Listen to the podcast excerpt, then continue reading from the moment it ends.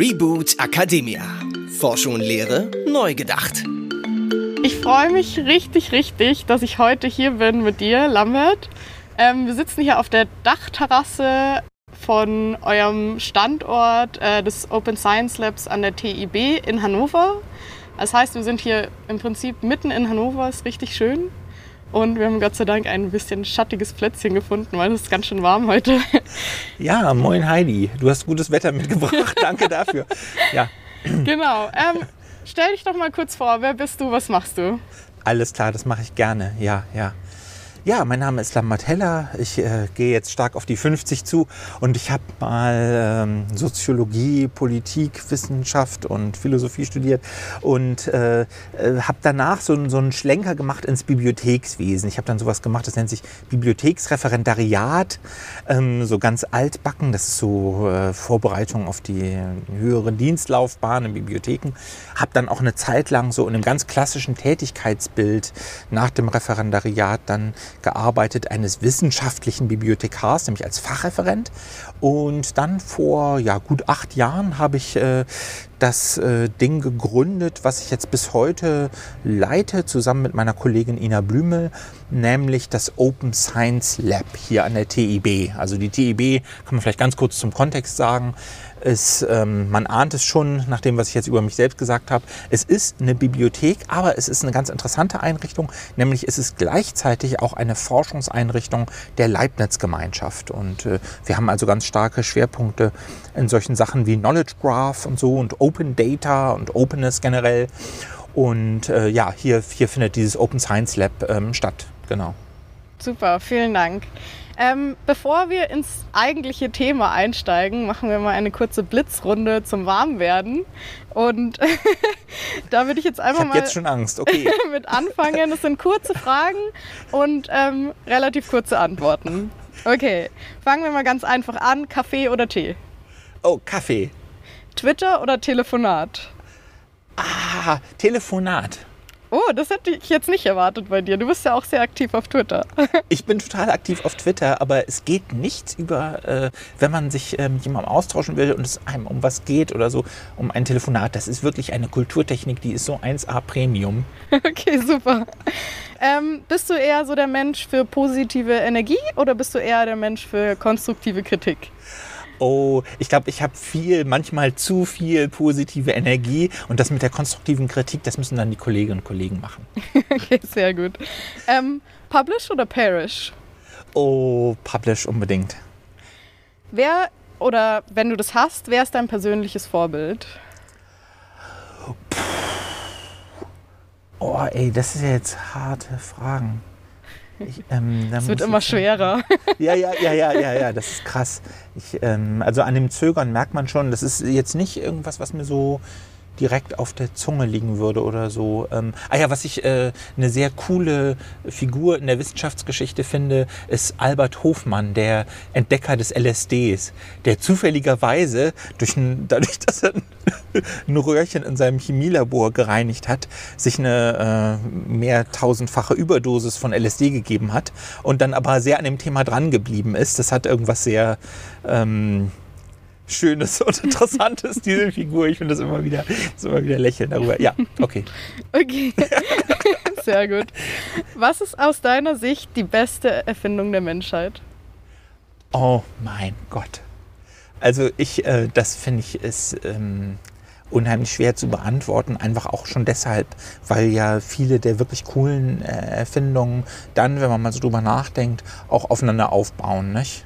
Ja. Und ähm, das gesagt habend, was ich mal hervorheben will, einfach auch so, um zu charakterisieren, wohin so meine, meine Interessen, meine Neugier geht oder sowas, diese mh, hm, offenen Protokolle, auf denen das Internet beruht, also TCP, IP, aber dann später auch die, die Web-Standards, die dann ab den 90er Jahren das Web möglich gemacht haben. Das halte ich schon für erstaunlich einfache und elegante und coole Erfindungen. Okay, sehr cool. Die letzte Frage. Eine Sache, die einem keiner beibringt und die man aber unbedingt lernen sollte. Hui, ah, du hast echt harte Fragen, ich merke es schon. Also, ich glaube, die Frage ist deshalb schwierig, weil es bringt einem niemand bei, ist natürlich eine schwierige Aussage, nicht? Also es kann, äh, auch sein, dass ähm, spät im Leben jemand einem was beibringt, vielleicht ohne es zu merken, dass er einem da was beibringt oder sowas. Ähm, aber jetzt mal mit all den Ausflüchten beiseite. Ich glaube, dass äh, gemeinsam an etwas zu arbeiten, also dass man äh, so, dass man das Produkt tatsächlich gemeinsam verantwortet und äh, was so impliziert, zum Beispiel die Offenheit dafür, ähm, ohne äh, äh, sich groß entschuldigt haben zu müssen, äh, von jemand anders korrigiert worden zu sein oder so. Das ist eine Tugend, die äh, ich unheimlich schätze und wo ich auch einen Respekt habe vor der Lernkurve, die das bedeuten kann, dahin zu kommen. Mal so. Ja. Ich glaube, das ist ein Thema, über das wir später auch nochmal sprechen werden. Sehr schön. Sehr gut. Ähm, jetzt würde ich aber gerne nochmal ähm, also ins Thema einsteigen und nochmal über ein bisschen so das große Bild so erstmal von, von vorne sozusagen anfangen. Du leitest ja das Open Science Lab an der TIB und also wie ist es eigentlich dazu gekommen, dass ihr das gegründet habt und ist es was, was du anderen Bibliotheken oder Universitäten empfehlen würdest zu machen? Ja, ja, also ich beobachte jetzt gerade in den letzten paar Jahren, also unser Open Science Lab ist ja schon fast alt, kann man sagen, ja, mit achteinhalb Jahren, aber ich beobachte jetzt gerade in den letzten zwei, drei Jahren, dass doch zunehmend, zumindest so die größeren wissenschaftlichen Bibliotheken, auch im deutschsprachigen Raum, ähm, sich einen Lab zulegen, wobei das, was darunter verstanden wird, immer ein bisschen unterschiedlich ist. Der gemeinsame Nenner ist vielleicht grob in so einer Richtung, dass man sagt, okay, wir haben hier so dauerhafte Dienstleistungen, die wir also dauerhaft und zuverlässig zur Verfügung stellen wollen. Und daneben muss es aber eben auch Raum geben für ähm, ein Ausprobieren, ja, was aber einen Rahmen hat, was eine Unterstützung hat, wo man äh, die Erfahrungen reflektiert, die da gesammelt werden, sich austauscht, äh, darüber offen ist. Und ähm, das kann man dann vielleicht so als Lab bezeichnen. Bei uns bedeutet Open Science Lab eben, dass wir ähm, bestimmte Themen gestartet haben zu einem Zeitpunkt, als es noch äh, ganz unklar war, ob daraus mal sozusagen dauerhafte Dienste von einer digitalen digitalen wissenschaftlichen Bibliothek werden könnten. Und erst später hat sich herausgestellt, ja, hat funktioniert, aber man hat eben ähm, so eine Art Aufbauphase. Es hat eine Aufbauphase bedurft. Nicht? Und äh, Raum zum Experimentieren. Drumherum sind dann Drittmittelprojekte entstanden und so. So war es zum Beispiel der Fall bei einem unserer absoluten Kernthemen, also diese Themen sind äh, so ein bisschen organisch bei uns gewachsen jeweils, ja. Und so ein absolutes Kernthema, was bei uns von Anfang an dabei war, war diese Frage der offenen Forschungsinformationen. Also man hat inzwischen ähm, an äh, nahezu alle größeren deutschen Hochschulen, Forschungseinrichtungen haben sowas, äh, Forschungsinformationssysteme, wo zum Beispiel Informationen gesammelt werden, die für Drittmittelgeber relevant sind, die die Forschungsverwaltung aus anderen Zwecken braucht oder auch einfach Profilseiten, wo man sehen kann, was die Forschenden der jeweiligen Einrichtung im Detail machen. Und äh, da haben wir einen Ansatz, äh, der ursprünglich aus den USA kommt, in Deutschland bekannt gemacht, äh, all das mit Linked Open Data zu machen. Das nennt sich Vivo. Und das kannte davor kein Schwein in Deutschland. Und ähm, dann hat sich herausgestellt, ja, das ist wirklich eine Sache, die ähm, Openness für Openness in diesem Bereich sorgt und äh, äh neue Dinge möglich macht. Ja? Und äh, wo das Open Science Lab sich dann letzten Endes als ein guter Ort rausgestellt hat um das mal auszuprobieren und voranzubringen. Und war das dann anfangs so, dass du gesagt hast, hey, ich würde gerne so ein Lab aufbauen und die Tipp hat gesagt, ja, hier mach mal? Oder wie ist das zustande gekommen? Also zum damaligen Zeitpunkt war es für die Tipp tatsächlich ein bisschen was Neues. Mittlerweile muss man sagen, sind wir viel mehr wirklich so eine Art Hybridmischung, äh, wie ich das eingangs sagte, zwischen einer Forschungseinrichtung mit ganz vielen äh, PhD-Studierenden aus aller Welt, die ganze Zeit, die hier äh, für kürzer oder länger arbeiten. Also viel mehr, wie man sich eine moderne Forschungseinrichtung heute eben so vorstellt. Nicht? Und ähm, insofern äh, haben wir mit früh mit dazu beigetragen, wirklich diesen Horizont für die TEB so auch zu erweitern. Ja.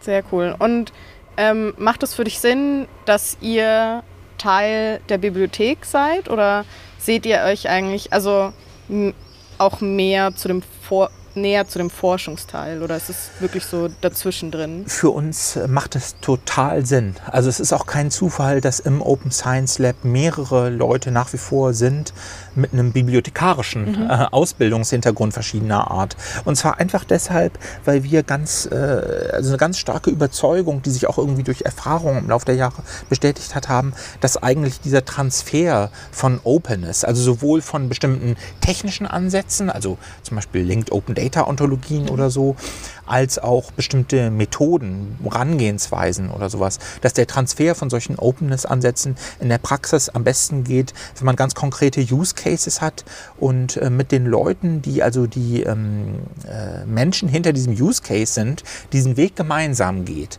So. Und wenn man es so mal betrachtet, ja, dass man so Openness in die Praxis transferiert, in die Praxis bringt, dann bietet eine moderne, äh, also digital orientierte wissenschaftliche Bibliothek jede Menge Ansatzpunkte. Ja? Also wir haben zum Beispiel mehrere Projekte, die sich um ganz bestimmte, ganz traditionelle Sammlungsschwerpunkte der TIB drehen, wo wir darauf gucken, dass ähm, äh, große Sammlungen, die bisher aus Tausenden von PDF-Dateien bestehen, dass die, der eigentliche Datenschatz, der in diesen PDFs drin steckt, überhaupt erstmal gehoben wird. Ja? Also alle, die sich so ein bisschen mit dem Thema digitale Openness im Wissenschaftsbereich äh, auskennen oder davon mal gehört haben, die wissen, dass mit PDF-Dokumenten hat es so seine Bewandtnis auf sich. Das ist oft so eine Art äh, digitale Druckvorstufe. Das hat auch seine Berechtigung, das hat auch seine Nützlichkeit. Aber letzten Endes ähm, sind die Daten da drin eingesperrt. Eigentlich will man heute Daten in einer anderen Form haben, um vernünftig was mit ihnen anfangen zu können.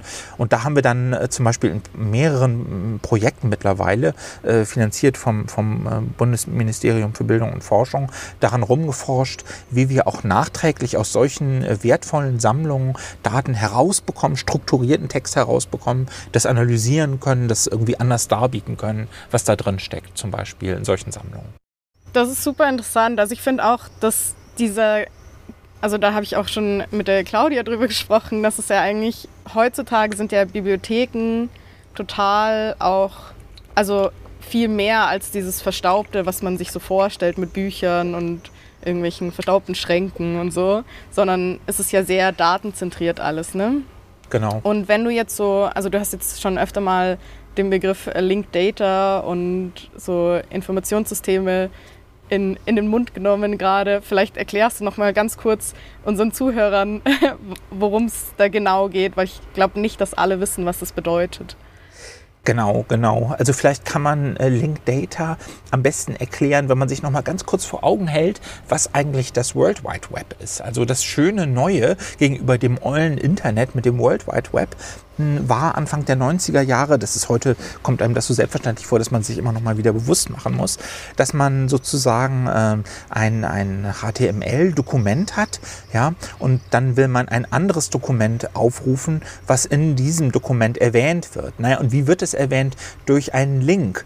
Ja, und dann muss man wirklich nur noch diesen Link anklicken und dann wird ein Dokument von ganz woanders her, auf einem ganz anderen Rechner, auf einem anderen Erdteil, eine andere Art Rechner abgerufen und man muss sich aber um all das, um all diese Komplexität, diese Verschiedenheit im Hintergrund gar nicht kümmern, sondern im gleichen Browser wird dann in einem Sekundenbruchteil dieses andere Dokument dargestellt. So, soweit, so cool. Das ist das Schöne am Web, ja, ähm, dass äh, ganz viel Komplexität da irgendwo im Hintergrund verschwindet, weil man diese tollen Standards hat, wie diese Dokumente aufbereitet sind, wie die übertragen werden und so weiter.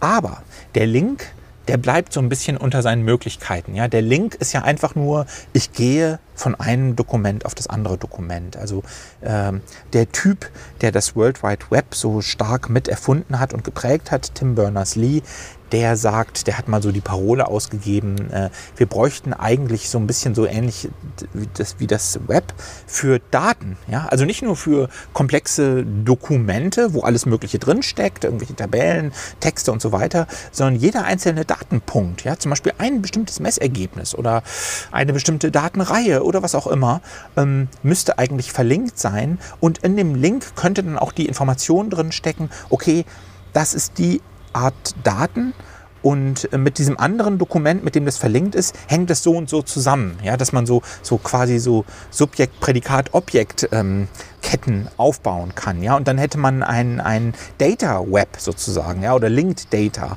Und das ist eigentlich äh, wiederum so eine äh, eigentlich ziemlich simple, aber sehr kraftvolle Idee, weil darin steckt auch, um das nochmal ein bisschen abzugrenzen, dass Daten nicht in Silos drin sind. Ja, also heute haben wir überall, ja, in jedem Handy wahrscheinlich mehrere Male Datenbanken. Und Datenbanken sind eine super Errungenschaft. Ich will die gar nicht dissen. Im Gegenteil, gerade im Web brauchen wir die auch.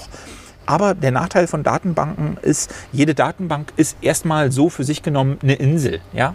Es ist so ein kleines Silo. Und äh, die Idee mit dem äh, Linked Data Web, nenne ich es jetzt mal, ist eigentlich, dass ich sozusagen ohne äh, zu kennen zu müssen, oh, das ist die und die Datenbank und ah, der und der ist der Administrator der Datenbank, das ist jetzt der Flaschenhals, wo ich irgendwie durch muss, nach den, den Regeln funktioniert das. Oh, ohne, ohne diesen ganzen Overhead oder so, kann ich meine Sachen, meine Daten diesem Linked Data Web hinzufügen, nämlich indem ich sie einfach verlinke ja? und ähm, sie zu den anderen Daten, die schon in diesem Web drin sind, hinzufüge. Und diese mh, hm, Anschlussfähigkeit, dieses einfache äh, Daten hinzufügen können, das ist so vom Grundlegend, vom Ansatz her eine sehr interessante Sache. Und äh, es lohnt sich, sich damit zu beschäftigen. Und äh, ich will, ich will noch mal eine letzte Sache sagen, weil das war jetzt alles mit so einem gewissen Abstraktionslevel, um es anschaulich zu machen, vielleicht auch. Aber es gibt sozusagen, ähm, äh, also als Einstiegspunkt, wenn man sich mal verschärft, vertieft damit auseinandersetzen will, es gibt sogenannte Ontologien. Das ist nichts anderes als ähm, Systeme, äh, welche Arten von Sachen man wie miteinander versetz, äh, vernetzen kann. Ja? Und das heißt, man muss das, muss das Rad nicht ständig neu erfinden, sondern man sieht, okay, ich habe jetzt meinetwegen hier auf der Dachterrasse vom Open Science Lab von der TIP ein paar äh, Vögel beobachtet und jetzt will ich eigentlich die ähm, Daten, die ich gesammelt habe über Vögel und deren Bewegungen oder so zu anderen äh, Sachen im Web hinzufügen, dann gucke ich einfach mal, was für Ontologien, da gibt es bestimmt Biologinnen, Biologen, die sich da Gedanken gemacht haben, wie man das ausdrücken kann und wie man diese Daten vernetzen kann für diesen speziellen Fall und diese Sachen kann ich dann einfach nachnutzen. Sehr cool. Und was hat das jetzt mit diesen Informationssystemen von Bibliotheken zu tun? äh, ja, okay, also diese Forschungsinformationssysteme, das ist erstmal ein Ansatz aus der Welt der Forschungsverwaltung, von ja. Forschungseinrichtungen. Ja. Also wenn ich zum Beispiel heute mir Forschung angucke, wie sie in so einem Land wie Deutschland typischerweise abspielt, habe ich unglaublich viele Rechenschaftspflichten. Ja, ich habe Drittmittelgeber noch und nöcher, die ganz verschiedene Anforderungen stellen. Hey, wir wollen von euch das und das wissen. Wie habt ihr unsere Mittel verwendet? Wofür genau? Zusammen mit welchen anderen Mitteln? Was ist dabei rausgekommen und so weiter? Und ich habe vielleicht auch ähm, bestimmte Openness-Verpflichtungen, die ich mir selbst auferlege, um der Öffentlichkeit gegenüber klarzumachen, was ich da überhaupt tue. Oder ich will im Web auch nochmal meine Aktivitäten und die Aktivitäten meiner Forschenden, jetzt mal so aus so einer Forschungsverwaltungssicht gesprochen, besser entdeckbar machen oder so, ja. Und ähm, das heißt, es gibt eigentlich ein hohes Interesse daran, diese Forschungsaktivitäten, also an was für ein Projekt sind welche Forschenden gerade dran, in welchen Rollen, äh, wie, aus welchen Mitteln schöpft sich das? In welchen Publikationen oder auch äh, Rohdaten der Forschung, die schon rausgekommen sind zwischendurch, worin spiegelt sich das wieder? All das will ich abbilden. Ja, das sind Forschungsinformationen, so nennen wir das. Sozusagen die Metadaten der Forschung, wenn man so will. Und ähm, da gibt es dann inzwischen und das ist eine ganz interessante Entwicklung, die wir auch verfolgen, seit es das Open Science Lab gibt. Also Anbieter, äh, wie zum Beispiel äh, Elsevier oder so, die sagen, hey, äh, wir sind äh, große Unternehmen, die im Wissenschaftsbereich wohl bekannt sind. Wir haben früher diese riesen Journals gemacht und so, die, die dann abonniert worden waren. Und äh, von uns bekommt ihr jetzt auch äh, die Plattform, wo ihr also den Erfolg eurer Forschung messen könnt und auch sozusagen diese ganze Verwaltung eurer Forschung drin machen könnt. Und ähm, das sehen wir sehr skeptisch, weil die, äh, äh, die, also ein, ein Merkmal von diesen Plattformen ist, die liegen also völlig in der Hand von solchen Anbietern. Elsevier ist da nicht der einzige, aber ich nenne ihn jetzt mal exemplarisch.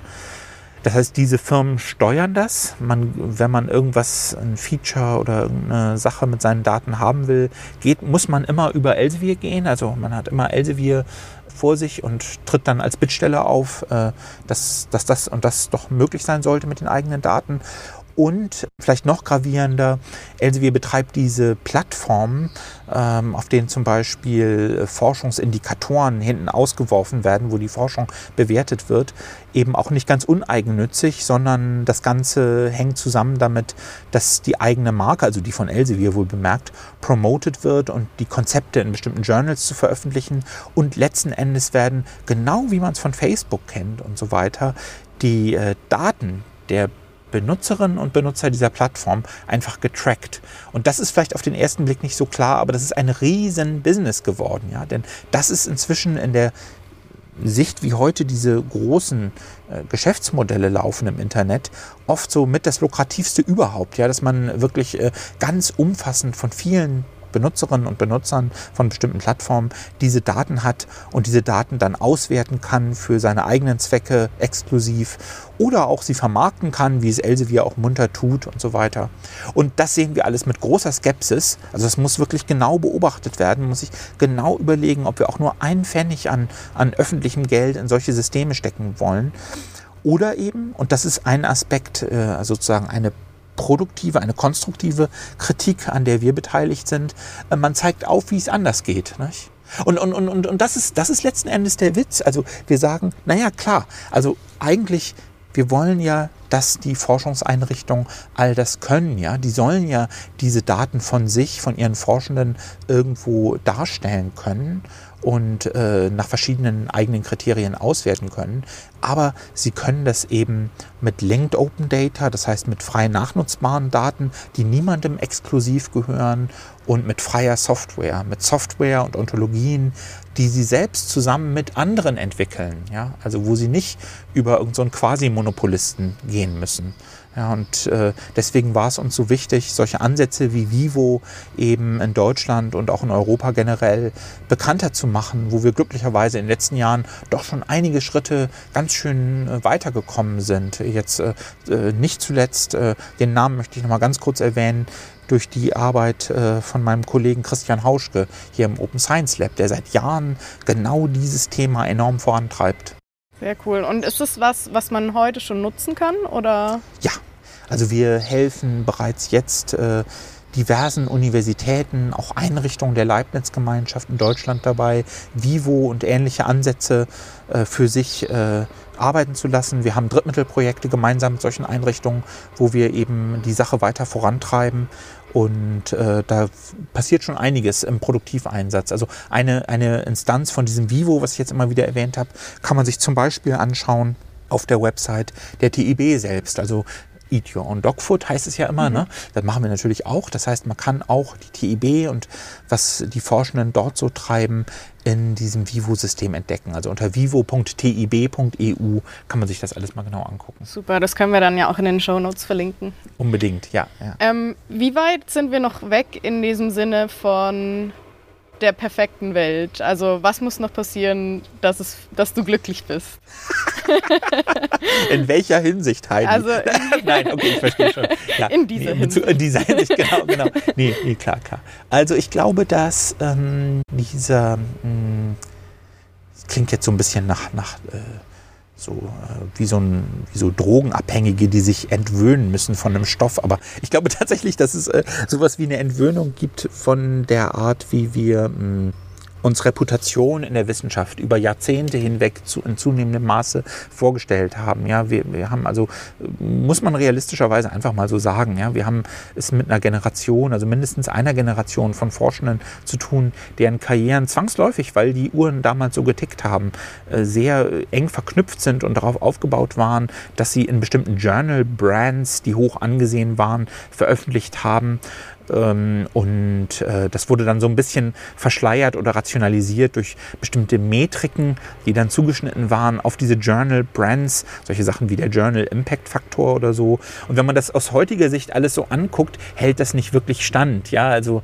ich, ich will jetzt gar nicht ins Detail gehen, nur, nur, mal so angedeutet. Also Bibliometrie ist ja eine ganze Forschungsrichtung oder so. Und ähm, wenn man mal so in die Literatur guckt, fällt doch auf, dass in den letzten zehn Jahren oder so niemand mehr versucht, durch sowas wie Journal Impact Faktor Autor eine beeindruckende Karriere als äh, Bibliometrikerin oder so hinzulegen, was einfach damit zusammenhängt, dass, dass, dass daran wirklich niemand mehr glaubt, der sich mit dem Thema näher beschäftigt, aus verschiedenen Gründen. Ja. Und gleichwohl ist es so, ich sehe, es ist wirklich ein, ein generationeller Übergang. Also, dass, dass wir Forschung wirklich dafür wertschätzen, dass sie sich zugänglich macht, dass sie sich zugänglich macht gegenüber ihren, ich möchte es mal mit dem Buzzword bezeichnen, ihren Stakeholdern. Das heißt also allen, die irgendwie in ihrem Leben etwas mit den Themen der Forschung zu tun haben. Ja? Also, dass die Forschung sich denen gegenüber verpflichtet fühlt und dafür sorgt, dass die ein Wörtchen mitzureden haben und zumindest also gut aktiv nachvollziehen können, was da passiert. Ja, was ein viel interessanteres und, und, und äh, besseres Kriterium vielleicht wäre als ähm, Brandnames von Journals und Pseudometriken oder sowas. Ähm, das ist eine Sache, die wir sehen, dass sie passiert, sie läuft, ja. Und trotzdem ist es klar, das wird noch Jahre, wenn nicht Jahrzehnte in Anspruch nehmen, bis wir eine Wissenschaft haben, die so funktioniert, ja, die sich ihren Stakeholdern verpflichtet fühlt, die schon von der Formulierung der Forschungsfrage an diejenigen, die die Forschung betrifft, aktiv einbezieht, da sind wir noch ein ganzes Stückchen von entfernt. Also ich will eine ganz, ganz kleine, ein Mikrobeispiel noch nennen, um es noch ein bisschen anschaulicher zu machen, was ich meine mit den Stakeholdern. Es gibt so ein ganz äh, bekanntes Beispiel aus der medizinischen Forschung, nämlich dass bis vor wenigen Jahren, ja, das muss man sich mal vorstellen, der Herzinfarkt von Frauen nicht verstanden wurde. Und zwar deshalb nicht, weil die äh, Warnzeichen, die darauf hinweisen, auf einen nahenden, nahenden Herzinfarkt, bei Frauen andere sind als bei Männern. Aber aus irgendwelchen komischen Gründen, lustigerweise, hat man sich in der Forschung die ganze Zeit praktisch ausschließlich mit Männern beschäftigt. Das hat wirklich vielen, vielen Frauen ganz konkret über Jahrzehnte hinweg das Leben gekostet. Ja? Einfach weil äh, sozusagen äh, äh, sich zu wenig Gedanken darüber gemacht worden sind, für wen machen wir diese Forschung. Also wer ist ganz letzten Endes, wer sind diejenigen, die ähm, von dieser Forschung profitieren sollen. Und das ist nur eines von vielen Beispielen, was zeigt, dass diese ähm, frühe und partizipative und intensive Einbeziehung von Menschen, dass es nicht nur so ein letzter Schrei aus dem Design Thinking ist oder so, sondern dass es wirklich im Kern ähm, die Qualität von Wissenschaft ausmachen könnte und vielleicht auch sollte. Ich habe ganz viele Fragen jetzt. Denn man zu, ja. ähm, ich finde das alles sehr spannend, was du sagst. Und es stimmt natürlich total mit dem überein, was ich auch denke. Ich glaube, eine Sache müssen wir noch mal ganz explizit sagen, weil ich glaube, dass es immer noch nicht überall angekommen ist. Warum ist Impact Faktor eine schlechte Metrik, um Leute zu bewerten? Okay. ich glaube, ich glaub, das ist einfach so ein großes Problem, ja. dass wir in so vielen, ich meine, klar ist ja. es in eurem Bereich, ist es so mega klar, dass es eine schlechte Idee ist, aber es wird einfach aktiv überall oder fast überall noch gemacht. Und wir müssen, ja. glaube ich, nochmal genau sagen, warum ist das Quatsch. Ja, ja, nee, lass uns dahin gehen, wo es weh tut. Also in dem Fall äh, stimme ich dir voll zu. Also äh, äh, so, da darfst du natürlich keinen Bibliothekar fragen. Das ist jetzt eine Steilvorlage. Die Frage, nee, es ist tatsächlich so, dass in den 60er Jahren, das muss man sich mal vorstellen, ein äh, Mann namens Eugene Garfield sich den Journal Impact Factor überlegt hat. Und das ist ganz vereinfacht ausgedrückt mal, das ist eine Zahl, wo drin ausgedrückt wird, wie oft für einen bestimmten Zeitraum die Artikel, die in einem bestimmten Journal erschienen sind, in bestimmten anderen Journals, für die das gezählt wird, für die das ausgezählt wird, zitiert worden sind. Also du kannst dann sozusagen vergleichen, ah, die Zeitschrift X ist für die letzten zwei Jahre, für die wir das ausgezählt haben, so und so viel oft mehr häufiger zitiert worden. Die Artikel aus dieser Zeitschrift sind so und so viel oft äh, häufiger zitiert worden als in der Zeitschrift Y. So viel und äh, aber auch nicht mehr als das äh, gibt der Journal Impact Faktor her. So. Und was leider in den 90er Jahren angefangen, in den Nullerjahren sich beschleunigend abgespielt hat, ist das Trauerspiel, dass der Journal Impact Faktor, der von Eugene Garfield ursprünglich als äh, Kriterium für Erwerbungsentscheidungen von Bibliotheken entwickelt worden war. Also lohnt es sich überhaupt, die und die Zeitschrift zu haben? Das muss ich mir mal vorstellen. Das war mhm. ursprünglich der Gedanke dabei dass dieser äh, Faktor missbraucht wird, ich nenne es wirklich bewusst so, um über äh, Einstellungsentscheidungen, Förderentscheidungen in der Wissenschaft, also über die Arbeit von den Forschenden zu urteilen. Ja? Also da wird hingegangen und gesagt, wenn jemand nicht mindestens so und so oft in einem Journal mit dem Journal Impact Faktor so und so mindestens veröffentlicht hat, ähm, dann fördern wir da nicht, das nicht. Ja? Und das ist wirklich ein Trauerspiel. Das äh, taugt, äh, das, das ähm, haut auf so vielen Ebenen nicht hin. Also ganz unmittelbar kann, kann man erstmal einwenden, ähm, dass äh, der individuelle Artikel wie oft der zitiert worden ist von dem Forschenden, um den es da geht, ja, um dessen Arbeit es da geht, das könnte eventuell was aussagen. Darüber kann man diskutieren, ja. Bloß darüber sagt der Journal Impact Factor gar nichts aus, ja. Sondern der spricht über ähm, die, äh, den Durchschnitt der Zitierhäufigkeit äh, zu dem Zeitpunkt, wo dieser neue Artikel, um den es jetzt gerade geht, veröffentlicht worden ist. Ja? Und dann, und dann, und das ist noch nicht mal, das ist noch die Spitze des Eisbergs. Es kommen noch ein Haufen Sachen dazu. Ich will nur ganz stichwortartig kurz mal, mal andeuten, was da noch alles dazu kommt. Dann kommt dazu, äh, dass es sowas wie ein Citation Bias gibt. Also die Frage ist, wo suche ich überhaupt nach Zitationen und ähm, warum zitieren Menschen bestimmte Sachen? Ja?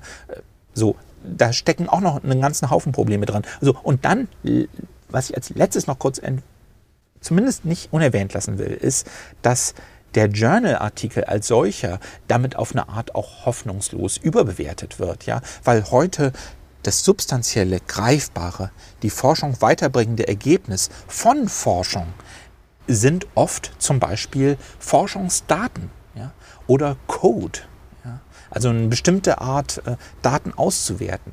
Und der Journal-Artikel, der beschreibt vielleicht Daten, der beschreibt auch Code, aber der ist ein abgeleitetes Produkt. Wenn wir uns eine Forschung hoffen, die zügig und offen voranschreitet und äh, eine gute Nachnutzbarkeit und Überprüfbarkeit der Ergebnisse gewährleistet, dann sollten wir diese abgeleiteten Formate nicht so stark überbewerten, sondern stattdessen wirklich eine Kultur der Wertschätzung und auch wirklich, also so, dass auch Entscheidungen darauf basiert werden und so weiter. Ähm, eine Kultur der Wertschätzung von solchen Ergebnissen wie Daten und Code zum Beispiel haben. Also ich sehe das immer so ein bisschen so, das Paper ist eigentlich so ein bisschen der Filmtrailer, aber der Film an sich, das was wirklich interessant ist, ja. ist eigentlich das Gesamtpaket mit Daten, Code, irgendwelchen ja, Protokollen, Beschreibungen, worum es geht in dem Projekt, weil das Paper ist so, so kurz im Vergleich zu diesem super komplexen Projekt, das da jedes Mal gemacht wurde. Also da sitzen ja Leute Monate, Jahre lang an solchen Projekten und das ist, wird dann irgendwie in fünf Seiten niedergeschrieben. Das ist natürlich keine ausgiebige Beschreibung von dem, was passiert ist. Und so, deswegen finde ich eigentlich immer so dieses Bild, dass es so der Trailer für den Film ist, eigentlich ganz schön.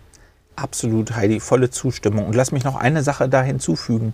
Ich meine, auch ein Filmtrailer kann gut sein und auch über unterhaltsam hinaus. Ja, er kann einem vielleicht was über den Film verraten. Also dieses, dass man so eine Art ähm, Story-Format hat, wo Dinge beschrieben werden, das hat vielleicht auch seine Berechtigung. Bloß dann wiederum, wenn man es so sieht, nicht, muss man auch zugeben, dass es dafür natürlich auch heute andere Formate gibt. Ja, also ja. ich habe gehört, es soll zum Beispiel Leute geben, die machen Podcasts in der Forschung oder so.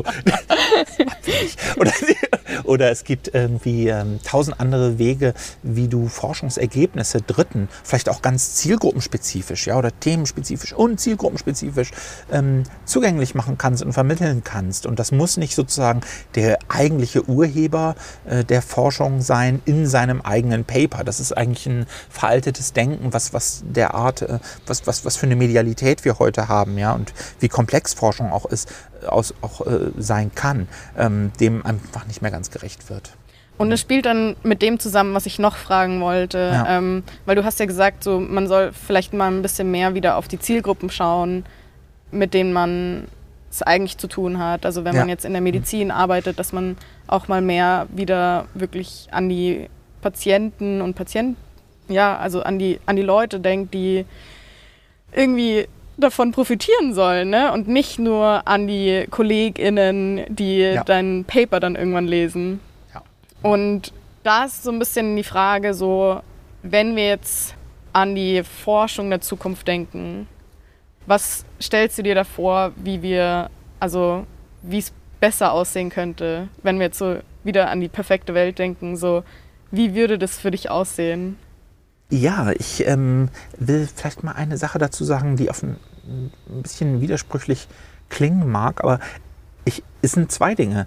Einmal würde ich mir wünschen, dass alle, die an der Forschung beteiligt sind, ja, über diese Themen ähm, anders nachdenken. Also sozusagen nicht, nicht, nicht an diesen veralteten Konstrukten von Reputationsgewinn, von, von Reputationsökonomie äh, sich klammern, äh, sondern sich ein bisschen daraus befreien und ähm, ein bisschen ähm, ja, ihren Kopf lüften bei der Frage, wofür sie ihre Forschung, für wen und für was sie die eigentlich machen. So, mhm. Das ist so, das ist die eine Sache. Und dann das andere ist, dass ich mir auch mehr Arbeitsteilung und Professionalisierung wünsche. Weil ich sehe auf der anderen Seite, dass es völlig berechtigt ist, ja, als Forschende auch so arbeiten zu wollen, dass ich sage, hey, ich bin einfach ein Nerd, ich möchte mich hinter meinen Bildschirm klemmen und ich möchte diese Daten generieren. Ich möchte die Daten analysieren und die Frage, wer die Stakeholder-Gruppen sind, was für eine Medialität das hat, damit will ich mich mal einfach gar nicht so doll beschäftigen. Auch das, finde ich, hat vollkommen seine Berechtigung. Und im Gegenteil, also dass wir da sind, wo wir sind in der Forschung heute, hat ja auch viel was damit zu tun,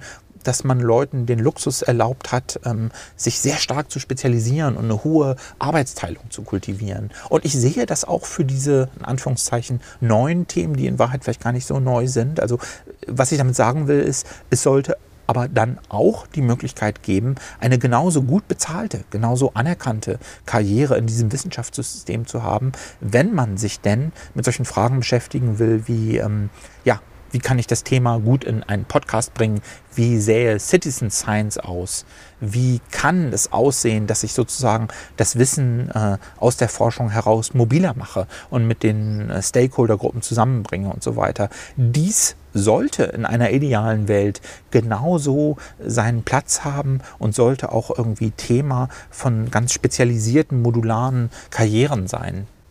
Das ist, finde ich, ein super wichtiges Thema. Ich glaube, das ist insgesamt ein Problem ist bei uns in der Forschungskultur, dass wir sehr beschränkte Karrierepfade haben. Also dass man irgendwie, es gibt irgendwie die Möglichkeit, man kann Forscherin werden oder sonst ist man halt irgendwie Zuarbeiter ja. oder also halt ja. oder halt nicht, man, man kann nicht irgendwie eine krasse Karriere in der Forschung machen als Person, die, weiß ich nicht, sich nur auf Software oder nur auf Kommunikation fokussiert, was irgendwie total Quatsch ist, weil das ja total wichtige Bereiche sind. Und es gibt natürlich Ausnahmen, wo das jetzt schon möglich ist, aber das ist, glaube ich, was, wo wir ein bisschen von diesem krassen ja, Käfig sozusagen weg müssen irgendwie. Ganz genau. Also diese Nerdkultur muss einen Raum haben. Ja, also ich kann allen nur empfehlen, mal das äh, Chaos Communication Event zwischen den Jahren mal zu besuchen, was der Chaos Computer Club jedes Jahr macht. Also wenn es angesichts von Corona mal wieder möglich sein wird, um mal diese Luft zu schnuppern und zu verstehen, was verloren geht, wenn man dieses Nerdtum, diese Spezialisierung, wenn wir die nicht zulassen. Das ist wirklich, es wäre ein, ein Jammer. Und äh, andere Bereiche äh, äh der Welt äh, jenseits der Forschung haben das schon längst verstanden. Und ein letzter Bezugspunkt, den ich darin noch sehe, in dem, was du äh, gerade sagst, ist, ähm, dass wir gerade in den letzten Monaten, also für die Hörer dieses Podcasts, dies war im Sommer 2021, ist äh, die Diskussion Ich bin Hanna, ja, die ja. wir auf äh, Twitter jetzt gerade vor Augen geführt bekommen haben, was genau damit zu tun hat, weil wir äh, uns damit abgefunden haben, vielfach gerade in Deutschland mit äh, total gängigen, echt prekären, schlechten Arbeitsbedingungen in der Wissenschaft, die dann im Ergebnis natürlich wiederum einen zusätzlichen Konformitätsdruck bedeuten, ja, ja. wo Kannst man sich umso kurz also, okay, ausholen ja, und sorry, erzählen, was Ich genau. bin Hanna ist, ja. Sorry, ja, ja, ja genau, genau. Ich bin Hanna. Hm, da war einigen Kolleginnen und Kollegen auf Twitter völlig zu Recht aufgefallen, dass, ähm, dass das äh, Bundesministerium für Bildung und Forschung in seiner Öffentlichkeitsarbeit zu solchen Themen äh, wie dem Wissenschaftszeitvertragsgesetz äh, die Mängel dieses Gesetzes, was dazu führt, dass ganz viele Leute in der Wissenschaft äh, einfach nur von einem kurz befristeten Vertrag zum anderen gehen und viele Daueraufgaben nicht als Dauerstellen institutionalisiert sind, dass also dieses wirklich gravierende Problem in der deutschen Forschungslandschaft vom BMBF nicht zugegeben wird, sondern bemäntelt wird, ja, mit einer ganz oberflächlichen ähm, Verteidigung. Und daher kommt, also wer es genauer interessiert, daher kommt auch der Begriff Ich bin Hanna, kann man mal nach, nachlesen. Gibt es mittlerweile bestimmten Wikipedia-Artikel dazu, der das erklärt. So, und, und äh, die Leute sagen, hey, äh, das ist nicht etwas, was man bemäntelt, sondern was man angehen muss. Ja, das kann nicht so sein, dass äh, Aufgaben äh, ja, typischerweise gerade in der Lehre, in der akademischen Selbst Selbstverwaltung oder so, die so grundlegend sind, von Leuten erledigt werden, die aber keine, nicht mal eine Aussicht darauf haben, dass sie das als Dauerstelle dann als Beruf dauerhaft machen können. Ja. Mhm. Da ist irgendwas ganz, ganz schief. Ne? Und, ähm, und wie gesagt, das hängt mit dem Thema, was wir vorhin hatten, ganz genau zusammen, weil äh, ohne diese berüchtigte, mh, hm, äh, ja, wo dann ja auch finde ich, völlig zu Unrecht oft darüber geschimpft wird, diese zuverlässige, sichere Absicherung durch den öffentlichen Dienst, durch eine Dauerstelle im öffentlichen Dienst. Ähm, erst durch diesen Luxus, in Anführungszeichen, äh, den man sich da erlaubt, entsteht dann auch der Freiraum, dass überhaupt Neues entstehen kann, ja, und dass das äh, neue Ansätze angemessen gewürdigt werden können und nicht nur Leute ähm, dem hinterherhetzen, was das äh, wissenschaftliche Karriereideal vom 20. Jahrhundert aus war. Ne? Also ja, absolut. Es gibt noch ein großes Thema, das ich mit dir angehen will, auf jeden Fall. Und zwar ähm, ist es auch was, wo du vorhin schon kurz angerissen hast, ähm, Zusammenarbeiten. Mhm. Ähm, das ist ja irgendwie auch ein Thema für dich, das sich immer mal wieder widerspiegelt, wenn man sich mit deiner ja, Biografie beschäftigt. Da kommen dann so Sachen vor wie so Booksprints, ähm, Hackathons, ähm, irgendwelche Events, wo Leute zusammenarbeiten. Ähm, kannst du dazu ein bisschen was erzählen? Warum interessiert dich das? Warum machst du das? Und was ist cool dran? ja, gerne. Also es gibt ähm, äh, so ein paar berüchtigte Formate, zum Beispiel äh, Barcamps und Hackathons und Booksprints, ähm, die sind fast sowas wie ein ähm, Steckenpferd von mir geworden. Ich finde das ganz faszinierend, ähm, wie mit diesen ähm, neuen Formaten, das ist auch eine Art, neue Art zusammenzuarbeiten, man sehr, sehr ergebnisorientiert mit Communities von Expertinnen und Experten Dinge erreichen kann. Also ich habe das hm, eine der ersten Dinge, wo ich das erlebt habe, waren äh, die OER-Barcamps in Deutschland. Also das ist eine Bewegung, die sich für Open Educational Resources einsetzt, also ähm, frei lizenzierte Bildungsmaterialien, so allgemein gesprochen, äh, sowohl in der Wissenschaft als auch Schulbücher zum Beispiel. Und äh, diese Bewegung ist in Deutschland ganz stark, hat ganz stark profitiert vom Format der Barcamps. Ja? Das heißt, die machen nicht mehr die traditionellen Konferenzen, wo es nur ein vorgegebenes Programm gibt. Und dann gibt es die Speakerinnen und Speaker und der Rest hört einfach nur zu und lehnt sich zurück, ja, und äh, bekommt schon vorher aufgelistet, was da zu hören sein wird und so. Und dann am Rande darf auch mal eine Frage und eine Diskussion, ein formeller Austausch stattfinden, sondern man krempelt das Ganze um. Ja, man sagt, okay, pass auf, die Leute, die sich wirklich für das Thema interessieren, die wollen wir unterstützen als Community und wir geben denen einen Raum. Also Moderation, professionell, super Ankündigung. Man sorgt dafür, dass alle sich da aufgehoben fühlen. Und dann können diejenigen, die zum Beispiel eine Session zu einem bestimmten Aspekt des Themas machen wollen, ähm, das vorschlagen. Und wenn sich dann in einer Vorbereitungssession am Anfang der Veranstaltung genügend Interessierte finden, dann wird daraus ein Sessionplan, der entsteht also auf der Veranstaltung selbst erst, ja. Und äh, dann findet die Session statt, dokumentiert sich selbst mit den digitalen Werkzeugen, die es heute so dafür gibt. Und auch wenn es jetzt erstmal nicht so klingt und das wie so eine etwas spontane, hobbyistische, ja, kann man machen, Spaßveranstaltung äh, klingt oder so, ist es tatsächlich so, dass das, dieses Veranstaltungsformat jetzt ganz konkret diese OER-Bewegung in Deutschland ganz enorm vorangebracht hat. Und all das, was wir heute kennen, also millionenschwere Förderprogramme vom BMBF, viele hochprofessionelle Beispielprojekte, die in diesem Bereich laufen oder so, die wären ohne diese Barcamps nicht, nichts geworden. So, ne? Und das ist mal so ein, ein Beispiel, wo ich äh, also wirklich viel von gelernt habe. Und wir haben vieles versucht davon ähm, ja, nachzubauen in den Barcamps Open Science und haben im Laufe der Zeit sicherlich, gibt sicherlich einige hundert Menschen, die an diesen jährlichen Barcamps Open Science teilgenommen haben, was eine sehr internationale Veranstaltung war, sehr, sehr anregend und sehr interessant auch. Ich möchte es jetzt gar nicht mit den OER-Barcamps vergleichen, aber ich glaube, wenn wir ein bisschen was geschafft haben sollten mit den Barcamps Open Science, dann könnte es vielleicht auch äh, daher kommen, dass wir von solchen Leuten, die das schon länger machen und für die das noch wichtiger ist vielleicht, äh, dass wir von denen was gelernt haben. Ja. Ich möchte noch ein anderes Beispiel erwähnen, äh, was mir auch ganz besonders nahe liegt persönlich.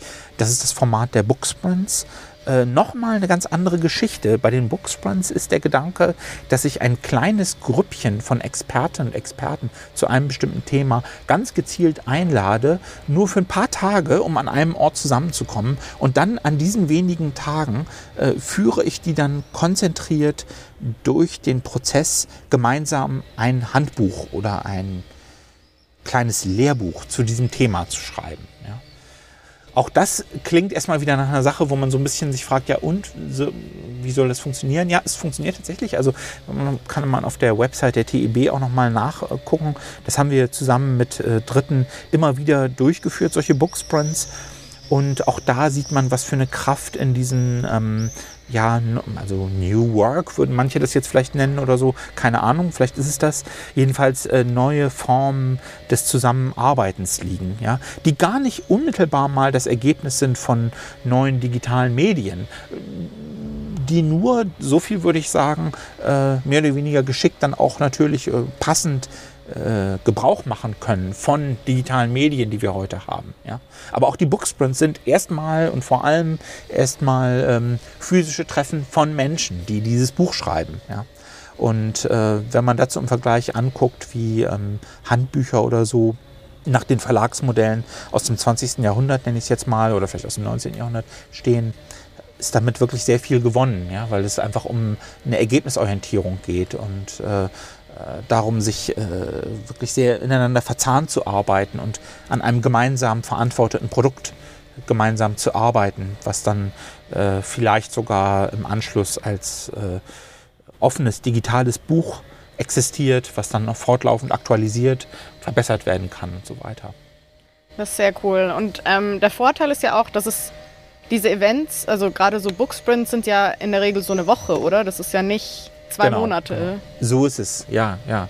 Also das ist natürlich ein gewisses Commitment, was du brauchst von den Leuten, aber äh, es ist halt irre zu sehen, dass man nach einer sehr schlauchenden Woche, nachdem man dann auch weiß, was man gemacht hat, ähm, ein Manuskript zusammengeschrieben hat, was äh, auf einem Niveau ist. Also da kann man dann danach immer noch eine äh, ein oder zwei Runden Fachlektorat drüber gehen lassen oder man kann äh, noch Illustrationen dazu bauen lassen oder eine grafisch schön anmutende Gesamtgestaltung des Buches. Das mag alles sein, aber dass man jedenfalls ein Manuskript fertiggestellt hat, was so reif ist, dass man zum Beispiel Peers aus dem gleichen Fach das äh, zum Review äh, sich zu geben traut und so weiter.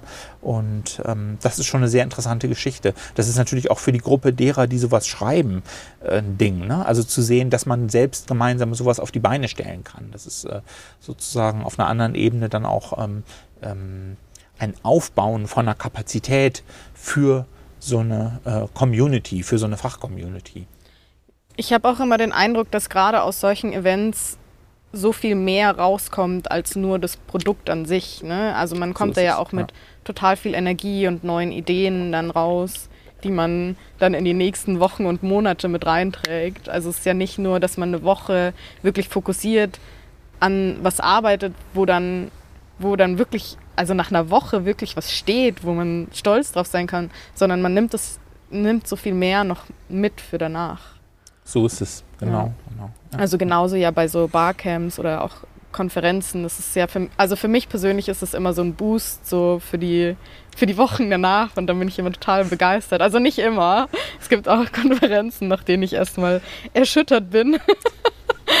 aber, aber bei den meisten ist es dann doch so, dass ich mich da schon inspirieren lasse von den, von den Menschen, die dort sind.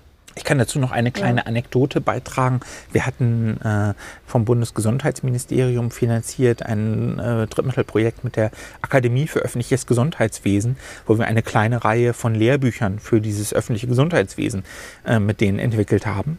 Und da war es so, dass wir als Facilitator so eine Art ähm, Moderation des Booksprint-Prozesses, ne, sowas braucht man, ähm, dann äh, zu denen gekommen waren und dann äh, zweimal hintereinander und jeweils mit einer Expertin, Experten-Community zu einem bestimmten Thema das mit denen gemacht hatten.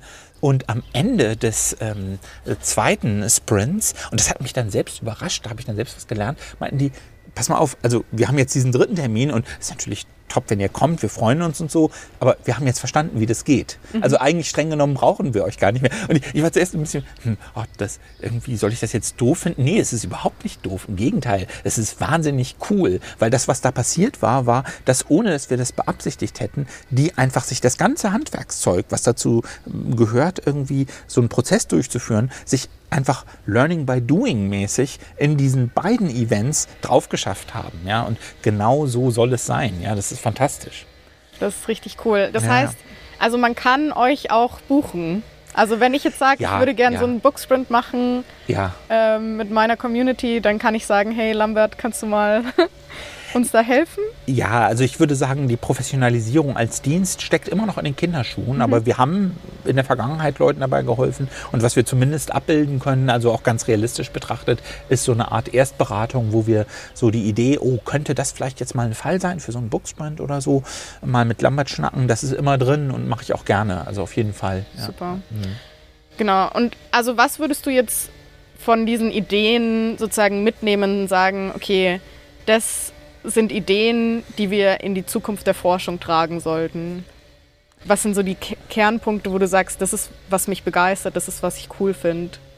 Also eine, ein Muster, was ich bei mir selbst beobachtet habe, ist, dass man äh, doch viel, viel mehr sich einfach eins zu eins von anderen abkupfern kann, als man immer so denkt. Ja, also zum Beispiel, was so diese, dieser Stil von ähm, Zusammenarbeiten, nachnutzbar machen, wieder aufgreifen von Forschungsdaten angeht, was wir äh, vorhin kurz hatten oder so. Nicht? Da steckt unheimlich viel drin in der Art, wie Open Source Software entwickelt wird, was man sich abgucken kann. Und das ist überrascht eigentlich nicht, dass äh, äh, irgendwie unter diesem Label Open Science oder so wird dann oft missverständlich ver verstanden, okay, wir müssen jetzt irgendwie so ganz generische Tools oder so nur für die Forschung aufbauen. Hier und da macht, mag es auch Sinn ma machen, ja. Aber teilweise ist eigentlich das Learning oder so, was wir machen können oder was, was wir verstehen können, ist zu gucken, okay, mh, hm, es gibt zum Beispiel Git-Repositories, die irgendwie in der Verwaltung von Code für bei der gemeinsamen Entwicklung von Open Source Software eine bestimmte Rolle spielen. Und es lohnt sich,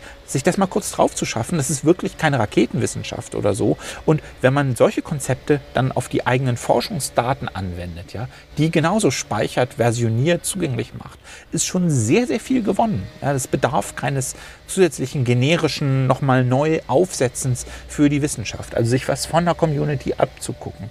Und das Gleiche würde ich auch sagen, gilt ähm, für vieles, was in und im Umfeld von der Wikipedia zum Beispiel stattfindet. Ist nochmal ein ganz anderes Thema als Open Source Software. Aber auch da gibt es so eine Art Community-driven Kultur, die entstanden ist, die natürlich auch ihre Mängel hat und ihre Probleme hat. Das ist ja auch alles bekannt, klar. Aber jedenfalls eine äh, äußerst, äußerst ergebnisreiche äh, Kultur, würde ich sagen, ja, die mittlerweile eine riesen, sowas hat die Menschheit noch nie gehabt, eine riesen Enzyklopädie und eine riesen freie Bildersammlung geschaffen hat mit Wikimedia Commons.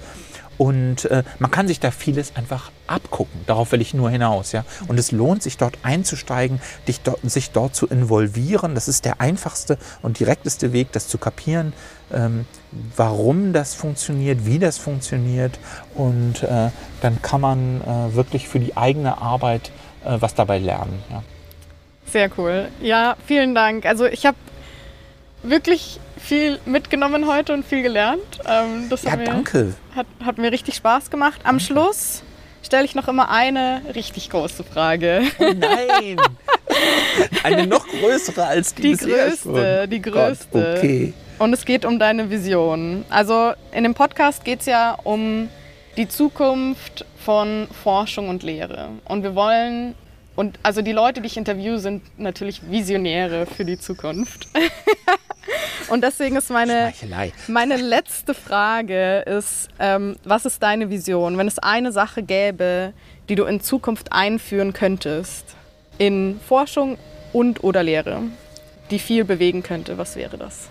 Also ähm, was ich cool fände und was mich sehr reizen würde, wäre, wenn es ähm, Studiengänge gäbe für Leute, die äh, äh, sich das professionell drauf schaffen, offenen Communities in Wissenschaft, vielleicht auch außerhalb der Wissenschaft, ähm, äh, die voranzubringen und äh, die zu unterstützen oder sowas. Ich, ich, ich, weiß nicht, ob das, ob das zu zu sehr in den Tag hinein geträumt ist oder so. Aber ich beobachte halt, dass es Praktiken gibt, dass es Herangehensweisen gibt oder so, die erlernbar sind. Und wie schon früher gesagt, als es um, um die Möglichkeit von modularen Karrieren in der Wissenschaft ging oder so, würde ich mir wünschen, dass es genauso Anerkennung gibt dafür, solche Methoden zu kennen und anzuwenden, äh, sie zu verbreiten und so weiter. Und toll fände ich es, wenn äh, man das so richtig von der Pike auf vielleicht lernen könnte. Vielleicht in Verbindung mit irgendeinem etwas substanzielleren Studiengang, vielleicht weiß ich nicht, irgendeinem Geistes- oder naturwissenschaftlichen Studiengang, aber dass man dieses ähm, äh, Communities dabei zu unterstützen, äh, gemeinsam an äh, ähm, ihren Dingen zu arbeiten oder so. Wenn es das gäbe, ich fände es cool. Das ist auf jeden Fall eine super coole Idee. Ähm, und wenn da draußen jemand zuhört, wir, wir sind dabei, wir helfen, es aufzubauen. Genau, ich meine, an den wissenschaftlichen Bibliotheken haben wir sowieso im Moment eine ganz lebendige Diskussion darum, was, was passiert eigentlich mit diesen Hochschulstudiengängen, die früher die Leute zu, so nannte man das dann immer, InformationsmanagerInnen oder so ausgebildet haben. Vielleicht wäre eine Variante, das fortzuschreiben in die Zukunft, ähm, so eine Art zu machen. Ja, vielleicht wäre das ja eine Spielart dessen. Ne? Ja, absolut. Dass solche Leute dann an wissenschaftlichen Bibliotheken einfach da arbeiten und dann die Unterstützung leisten für Citizen Science Projekte oder so. Sehr cool. Ja, vielen Dank. Das war nochmal eine schöne Vision, eine schöne Zukunftsidee zum Schluss. Ähm, ja, vielen Dank, dass du dir Zeit genommen hast, dass du mich hier eingeladen Heidi, es hast. hat mich gefreut. Gerne.